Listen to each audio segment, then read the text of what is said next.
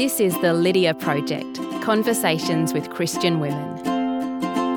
Our name is inspired by the life-changing conversation that Lydia had with Paul, recorded in Acts 16. On this podcast, you'll hear from a variety of women whose lives have also been impacted by the truth of the gospel. Your hosts, Tori Walker and Taryn Hayes, hope that you too will be challenged and inspired by how the gospel truths are being worked out in the lives of their guests, ordinary women who serve an extraordinary God. Today, your host is Tori Walker.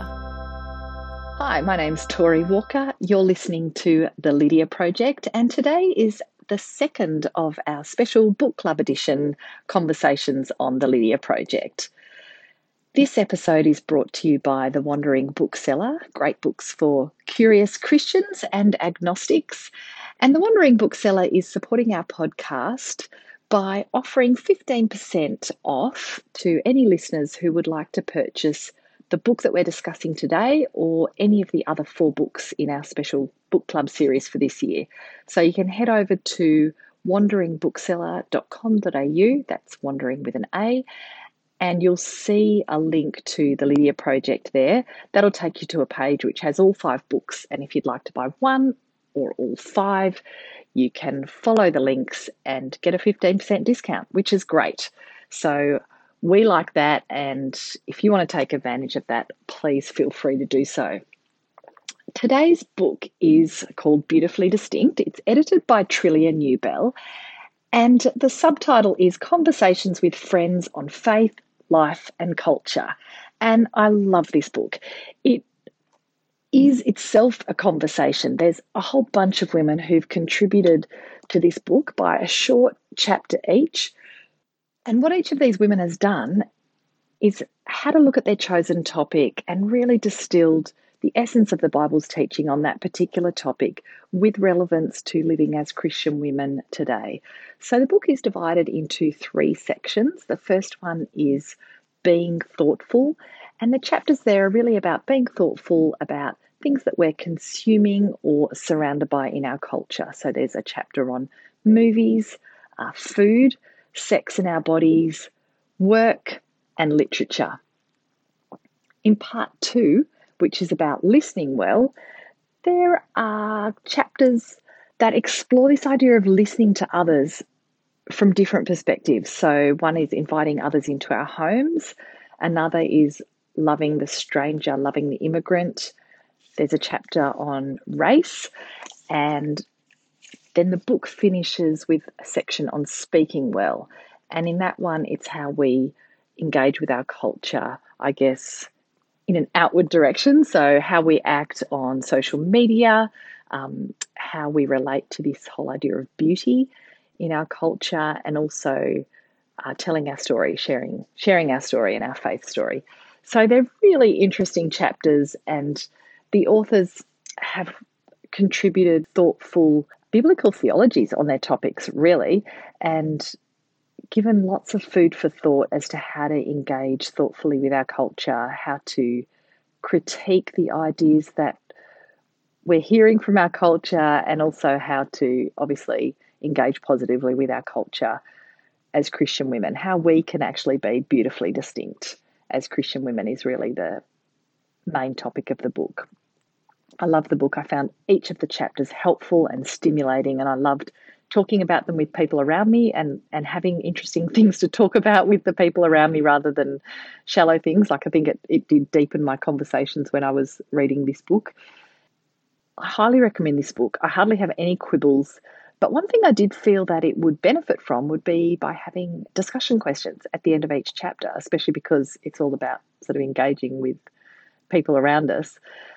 But as I was thinking that, I kind of thought, well, maybe it's a good thing that they don't have discussion questions because it encouraged me to come up with my own questions that I could ask people and probably stimulated me to think a bit harder about how to do that. If that's something you're good at, knock your socks off. If you feel like you want a little bit of help with that or a bit of stimulus for that, I've actually written a discussion question for each of the chapters and we'll pop them in the show notes if you want to make use of them. Feel free. So in today's conversation about the book, we're going to be talking with Catherine Parks, who's one of the contributors to the book, and she has contributed a chapter about movies and about how we can thoughtfully consume, watch, enjoy movies as Christian women. She has lots of great things to say about movies in her chapter and in this conversation. Catherine, thank you so much for coming on to The Lydia Project as one of our special author interviewees. I don't know if you know, actually, we've been running this podcast for a while, and this year we've decided to read some books together as part of the podcast. And of course, Beautifully Distinct is one of the books that we've picked, and you are one of the contributors to that book. So thank you so much for coming on board to be interviewed so that we can get to know you and get to know a bit more about the book. Oh, it's an honor. And I think that's such a great idea to read together. And thanks for meeting at this crazy time so that we could make it work. Yeah. Absolutely. What's happening in the background at your house right now? Well, everyone's still asleep, which is why I'm in the garage so that I'm not interrupted. True mother love. Yes, I know. We're about to start school in the next few weeks, so they're getting their last, lazy mornings. And so, of course, it's nice. Yeah. Well, Catherine, I'd love to start by asking you, how did you come to faith in Christ? I am a pastor's kid. When I was born, my dad had kind of transitioned in his career. He had been a sports writer and just really felt that he was being called into ministry. And so when I was born, he was in seminary. And so I grew up in a ministry household. We moved to the Washington, D.C. area when I was 7. And my dad was a journalist on Capitol Hill dealing with issues that relate to Christians, public policy, and kind of covering those things for a ministry. And then when I was in high school, he started a church. And so, like a lot of pastors' kids, I grew up in church and being discipled by my parents. And I sort of, prayed a prayer at the age of 5, but that understanding grew through the years. And I would say my dad starting this church was a really pivotal time in my faith journey, because I suddenly became the only person between the ages of maybe 10 and 20 right. in this very small congregation. Yep. And so church became far less about going to see my friends and hanging out and, what I was wearing. And it became far more about looking at what does scripture say about the early church and what is the purpose of the church, and being discipled in that context by older believers and people that I wouldn't normally have just spent a lot of time with, and learning that I had to serve as well and being involved in whatever ministry needed help at the moment. And the Lord just really used that to grow my love for him and for the church. And being in a Christian high school, I experienced a lot of the really beautiful things about Christianity and a lot of the hypocrisy of what happens when you get a large group of Christians together in an organization. And so right before my senior year of high school, I had the opportunity to go away for a couple of weeks to a sort of a Christian Student Leadership Training Institute. And that was a time that the Lord used to really refine my faith and I think convict me about some of the ways that I had maybe compromised and tried to live for the world and for man's praise. And so coming back right before I finished up high school was just a really sweet time of sort of figuring out who am I and who do I want to be and what does it mean to walk with Christ on a daily basis. And so, obviously the journey continues from there, and that was 20 something years ago. So I think for me, so much of my story really does revolve around the local church and the beauty of other believers just living their lives and bringing me alongside and encouraging me in the process. You mentioned that you learnt early on, when your dad started the church, to be involved in whatever ministry you might be needed in at the time. Right mm-hmm. now, what kind of ministry are you involved in, Catherine? There are several. On the local context, you know, my husband and I are very involved in our local church, and he's an elder, and I help lead worship and women's Bible studies and different things. But he's also blessed me with the opportunity to minister through writing and editing. And so I've been able to write a handful of books and work with some great organizations, Christian ministries, to help tell stories and just use the gift of writing. I've written a couple of books for kids, middle grade readers, called Strong and Empowered, and those are collections of biographies of different Christian leaders. The idea behind those is to really point to certain qualities, like you might have courage or sacrifice or some of these things. I never wanted my children to feel like I was putting expectations on them that, you know, read this missionary biography and then go do what they did or be like them. Because I think I grew up thinking that, you know, I need to be Amy Carmichael and give up everything. And maybe that is what the Lord will call my children to. And I think what these people from history would have encouraged them is it's more important to see that God is the one that gives the strength, that gives the courage to go do those things, and that they were just living faithfully, you know, step by step, and he was giving them the power and the ability to be faithful in those moments. And so that was a real joy for me, just to be able to work on that project when I had kids in that age range. And I've worked with the Good Book Company on a book called Real, which is sort of a meditation on Psalm 51 and repentance and confession. And then, as you mentioned, Beautifully Distinct. And so I had the opportunity to contribute a chapter to this great book, which was a real joy. Beautifully Distinct. It's obviously, I've read it. I loved reading it. I found it so stimulating and interesting, and yeah, really, really great read. It did help that I was reading it when I was on holiday, so I was very happy when I was reading it. But my kids were around, and it was great because I could just kind of look up from what I was reading and say, hey, what do you think about this? Or mm-hmm. I did find it a really good conversation starter, even with mm-hmm. them. So, people who are listening, not everybody will have read the book yet. So this will be a bit of a discussion for people who have read it, but also maybe a bit of a summary for those who haven't, or maybe a bit of inspiration for those who might read it in the mm-hmm. future.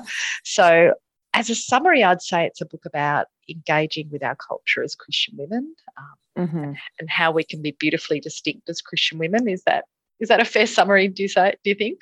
Yeah, absolutely. I think, you know, it navigates several different areas of life and culture that we're experiencing in this moment, and just gives, you know, short, concise ways to think differently, maybe, or to refine our thinking in a certain area. But I love what you were talking about, even just talking to your own children, because I think the goal of the book was not just to keep this information to ourselves or change our thinking, but then to be able to have those conversations and challenge others and encourage others in their thinking along the way. Totally. So your chapter about movies is encouraging us to keep our minds engaged as we watch movies, or perhaps Netflix shows now, or at least turn them on after we're finished watching, so that we can think critically about them. What are some good questions to ask after watching a movie or a show or something like that, do you think?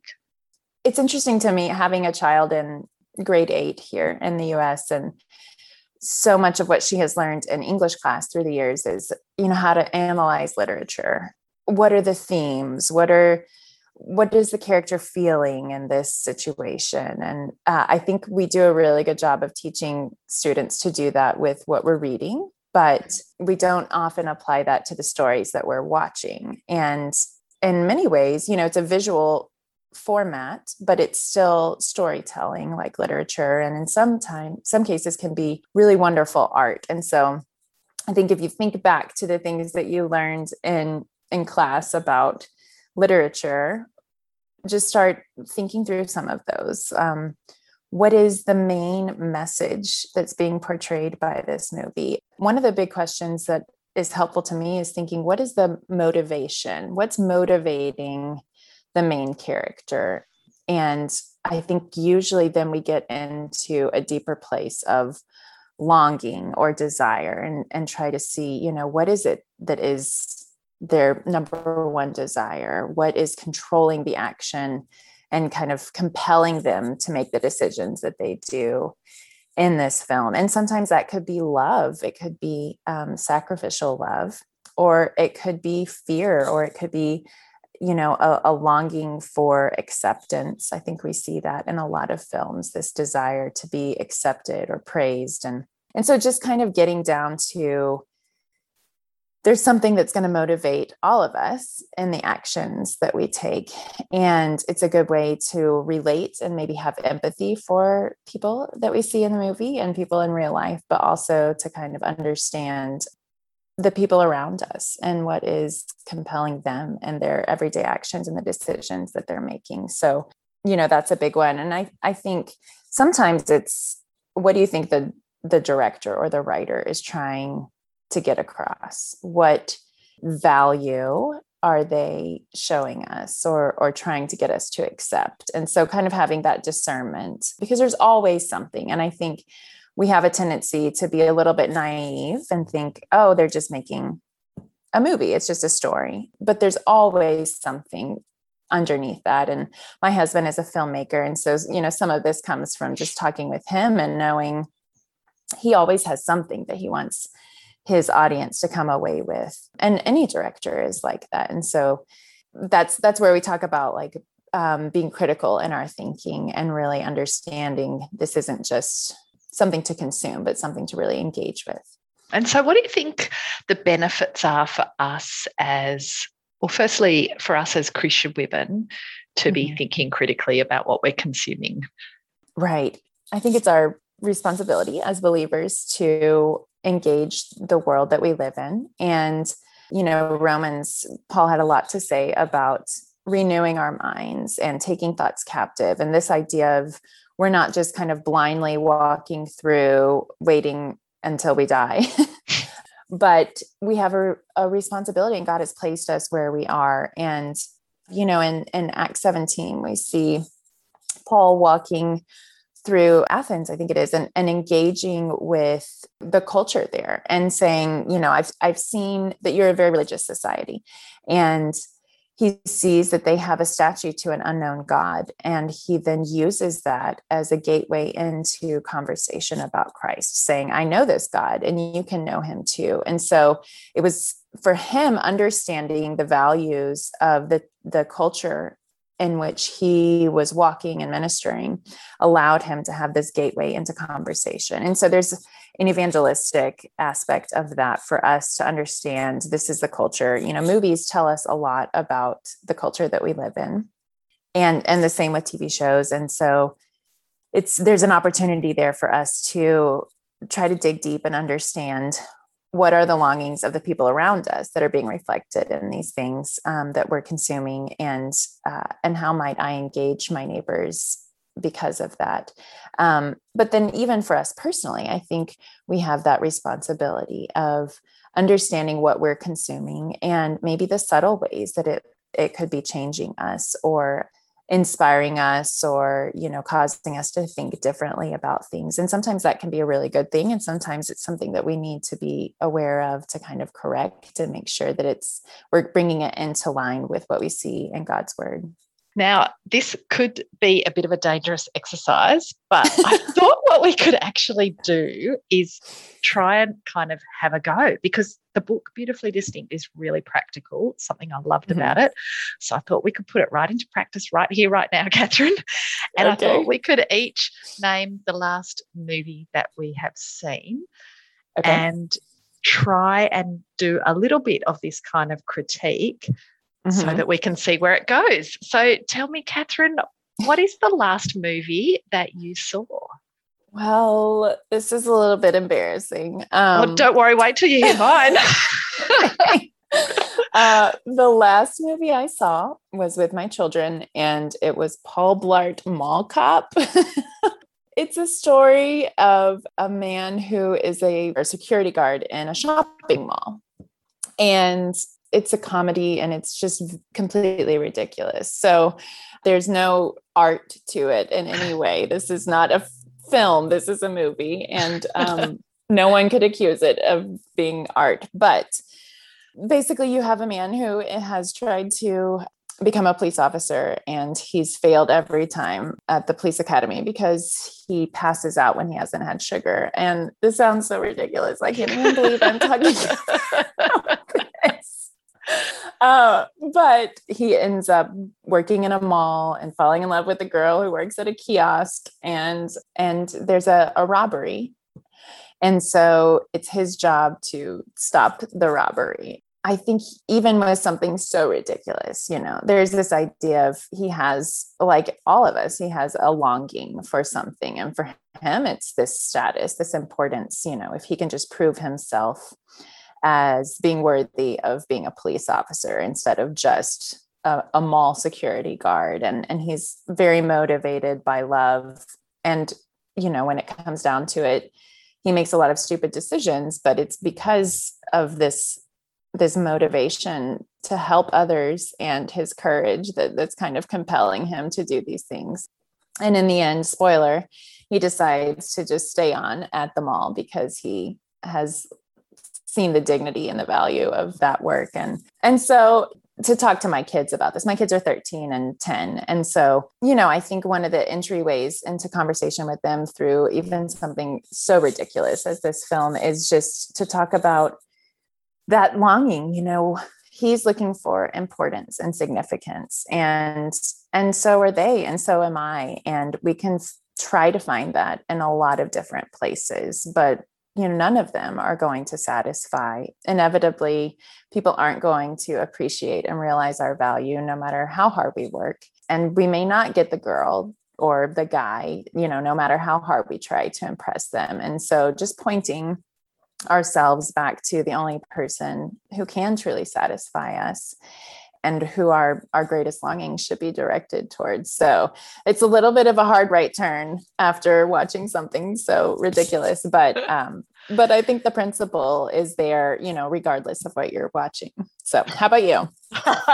Well, I think it's even more embarrassing. The last film I saw was with my 12-year-old, and we went and saw Fast and Furious 9.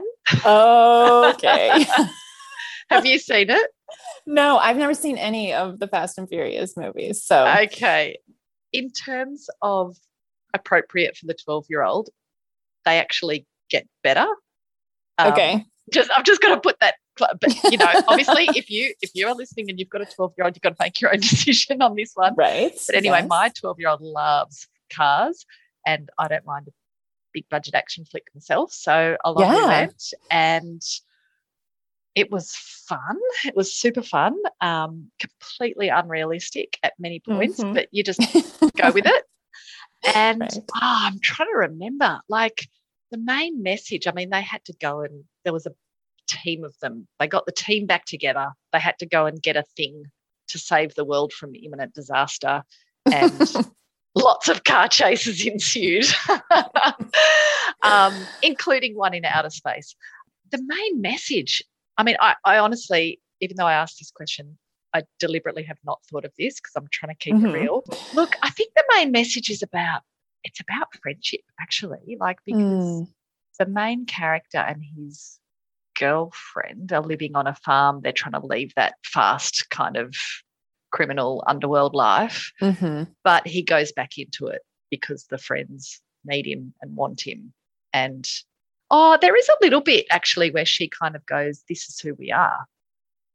We're not those quiet people. We're the, you know, fast-driving, risk-taking, adrenaline junkies. This is who we are kind of thing. A lot of it was actually about friendship and sticking together, and I guess what you would do for your friends, maybe. I don't know. So, yeah. Yes, how would I get to that, to talking about deeper motivations, I guess? It sounds like you're talking about identity in there too, you know, trying to figure out who we are. So it sounds like there might be an aspect of that. Yeah, I think that's right, actually. Oh, and then because there was the guys, that's right, there was the whole backstory, you know, how movies are all doing backstories these days on the characters. So the main guy, Vin Diesel, it was a backstory on him and his brother turned bad because of this misunderstanding, and it sort of ended up bad on this kind of diverging bad path. But then there was a little bit of redemption at the end, actually, because he found out the truth about what had been going on in their childhood. And okay, so there's a few more main themes there that could lead to something, I guess, about motivations, about what makes someone make certain choices, who they're going to be and what they're going to do. And I think, depending on the level of maybe maturity, who you're talking to, talking about friendship with a 12-year-old is definitely never going to be a bad idea. And just understanding what makes a good friend, and so I think when we're talking about or talking to kids about these things, there are some ways to talk that it feels awkward when you're entering into it, right? Because it's like, oh, we just watched a movie, and my kids will kind of roll their eyes sometimes at my husband when he's like, okay, guys, now we need to talk about it. But I think that's part of that training, right? Because when they hear you talk about these things, and even if it's just you talking to someone else and they overhear that, what that does is instruct the people around you, oh, this is more than just something to consume, it's something to think about. And so I think, there are formal ways. I mentioned in the book that my husband has had these manly movie nights is what they call them, but he will have a group of guys over to watch something. And they started out as sort of stereotypically masculine movies. And now sometimes it's foreign dramas and things that most of these guys would never, ever choose to watch. And in the beginning, it was very awkward to have these conversations afterward because they finish watching a movie and it's, I think, weirder for guys anyway to immediately go into a discussion about things. And then to have someone saying, oh, there's more to this than just, entertainment. But gradually they started having some really great deep conversations, not only about the film, but then about their own lives and their own longings and desires and ways that they express them. So to anyone who's hearing this or reading the book and thinking, oh, this is just too awkward. It is at first, it is going to feel a little bit weird, but I think it's so worth it to just enter into those conversations and really engage well. Yeah. I was actually really encouraged by that story about the manly movie nights in your chapter, because I thought, oh yeah, it would be totally awkward at the beginning, but you just persist and you do get there. And it sort of also reminded me about some book clubs that I've been in. As you meet together regularly with any group of people, you do form a relationship with them. And having a book club or a movie club, it's such a great way of deepening relationships with people as you talk about things of hopeful significance. So, yeah, I was really encouraged by that idea. Good. Well, and sometimes, those are not even believers that are there. Totally, yeah. And what a great avenue, for someone who may not come to a Bible study, but they will come to watch a movie, and it's not a bait and switch, it's yeah, this is what we do. We watch it and then we talk about it. And sometimes, other people have such great insight, people who, my husband is a pastor's kid too. And so our experience of the world is going to be very different than some of our non-Christian friends or some of our Muslim friends. And so getting their perspective on something is so helpful too, to understand how other people view the world and how their beliefs motivate that viewpoint that they have. What were some of the other chapters that you enjoyed in the book? Well, one of the things that I mentioned, that I have a 13-year-old and my daughter. And so Jen Wilkins' chapter on what we say about beauty is so helpful, not just for me, but as I'm raising a young woman and having those conversations with her and watching her, grow into herself and start to engage what the culture says about beauty and to struggle with those things as any young teenage girl or 38-year-old woman like me does. And so the way that she just draws us back to scripture over and over again in that chapter and what God says about beauty and his hope now, but also the hope that we have in the future, and trying to have that eternal perspective as we walk through the day to day. And I think, that applies to every chapter in the book. I had a high school teacher who we would come into his class with just all the drama all the time. And he was known for saying, in light of eternity, what does this matter? Not that it doesn't matter, but let's put it in its proper place. And so in this moment, the chapter about beauty was really helpful to me. I really appreciated that one too. And I liked the one on food. I thought that was just a really helpful, clear little biblical theology of food, really, wasn't it?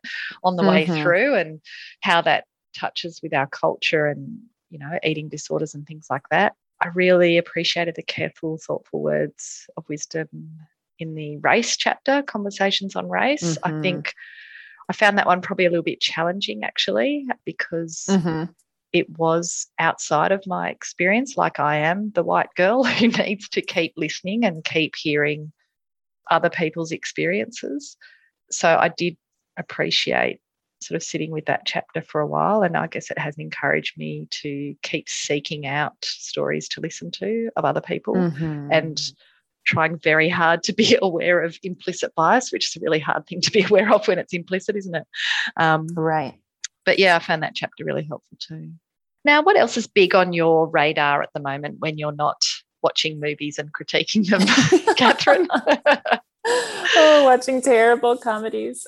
You know, coming out of this past year and a half, that's just looked so different for all of us. And my children had been in a public school here. We live in Tennessee, and they got about 2 weeks into the school year doing virtual school, and we just decided to go ahead and homeschool. I was working from home anyway, writing, and so we've been doing that for the past year, and we've homeschooled a couple of other years, so it wasn't completely foreign, but you know, it was just such a challenge because you couldn't go anywhere or do anything, and I think there was a lot of isolation that we all felt. And so it's been good to kind of come out of that period with a lot more closeness, I think, as a family, and a desire now to spread our wings a little bit. So we're gearing up toward a new school year and putting our children in a new school. This is the first time they'll be in a Christian school. And so for me, that the Lord has provided a couple of opportunities for me to actually be in the school with them. So I'll be a teacher's assistant for the first time, and I'm coaching a volleyball team. And so I will still have the opportunity to write, but I'm really excited about getting to know the students in this school, and, you know, coming out of a time when I've been just kind of by myself or with my family for so long. It's encouraging to have the opportunity to go out and actually be with people and build those relationships, and with some of these high school girls that I'm getting to coach. So that's really exciting to me, to have more of an embodied ministry again. I think sometimes as a writer, we can be a little bit detached because we're writing about things, but not always living them or experiencing them. And so I'm excited to just have a different perspective on things now. And do you have a favorite or significant Bible verse that you would like to share with us? In my kind of adult life, one of the most significant passages to me has been Psalm 42. This is the as the deer pants for water psalm. As it goes down, there's this idea that the psalmist is just distressed and is saying, you know, my soul thirsts for God. My tears have been my food day and night. And people are saying, where is your God? And he repeats, why are you cast down, O my soul? And why are you in turmoil within me? Hope in God, for I shall again praise him, my salvation and my God.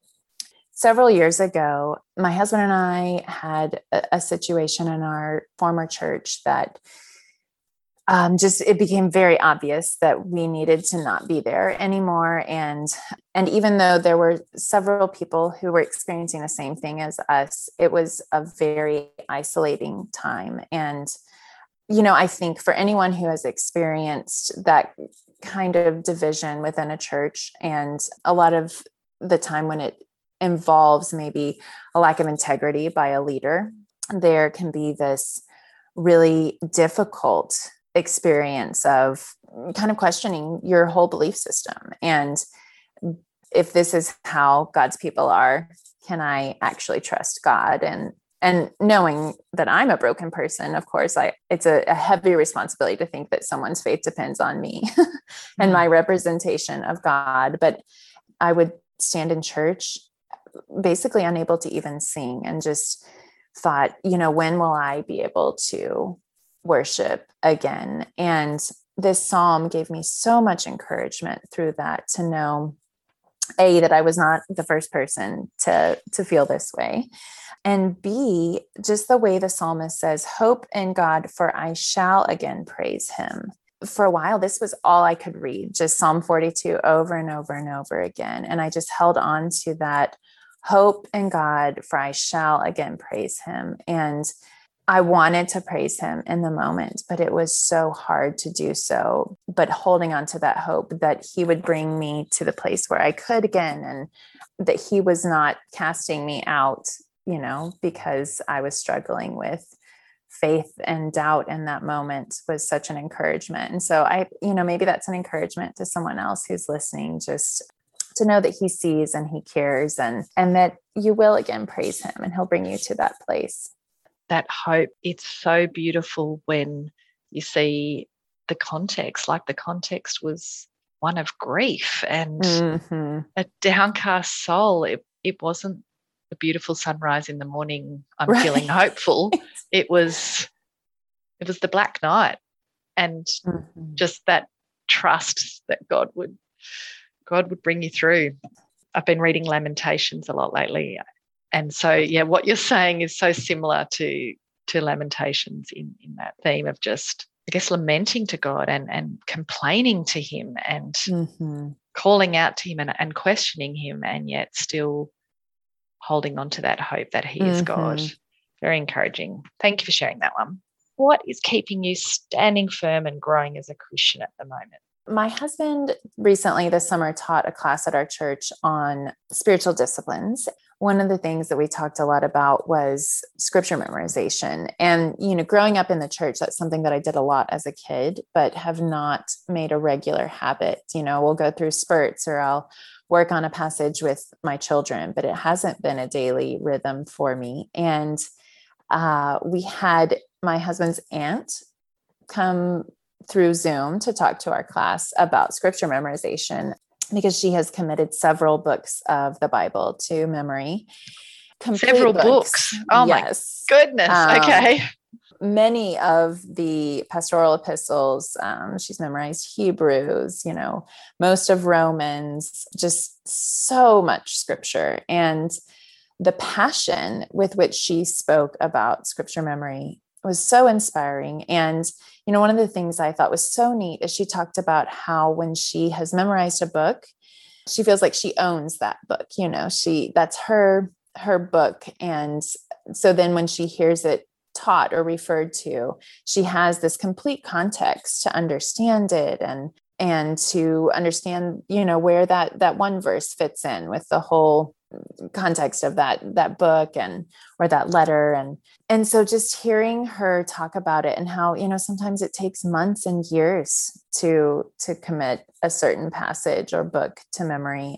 She said, you know, in particular, Romans is just a really difficult book to memorize, but she's a chemistry professor at a state university here. And it has allowed her to engage with people and just to have the words of God in your mind and on your tongue at all times, and to see the way that comes out in conversation, you know, just so naturally, was really encouraging to me. And so that's something that I'm trying to do a lot more of right now, starting with Philippians, and just thought, you know, what would it look like to have this book that I really enjoy completely memorized? And even if it takes me years, that's something that I would love to have. I have so many other things memorized, you know, whether it's song lyrics or this is definitely a more worthy goal than being able to, you know, sing all the Spice Girls songs that I grew up on. So. All the best with that. I think that sounds like a great endeavor, actually, to try and memorize Philippians. Thanks. I actually did try and memorize Philippians, would you believe, a while ago, or probably about 10 years ago, actually. Okay. It's probably mostly gone, but it is a great book, isn't it? my pastor at a church about 10 years ago arrived at the church and said, you know, Bible memorization is great. If anyone memorizes the whole of Romans, I'll take them out to lunch wherever they want to go. Wow. And I was living a plane trip away from my hometown, and so I thought, right, I'll memorize Romans and we'll go to Sydney to have lunch. That's amazing. Yeah, look, I got to about chapter 2, I think, chapter 2 or 3. It is a really long sentences. It is a hard book. I'm so impressed that your husband's aunt has memorized it. But yeah, what a blessing as well. Yeah, to be able to do. That's great. Well, I love that. You know, to hear that from the pastor too, just to motivate and encourage his flock to memorize is great. So yeah, maybe, you know, we could implement it with our Bible study group or prayer group or something like that. There you go. Oh, well, look, it's been lovely talking to you, Catherine. Thank you so much for talking about movies and Bible and, yeah, how Jesus is central in your heart. It's really encouraging to hear that. Well, thank you so much, Tori. It's been an honor, and best wishes on the podcast and for your listeners who are reading and engaging with this book. I hope it's an encouragement.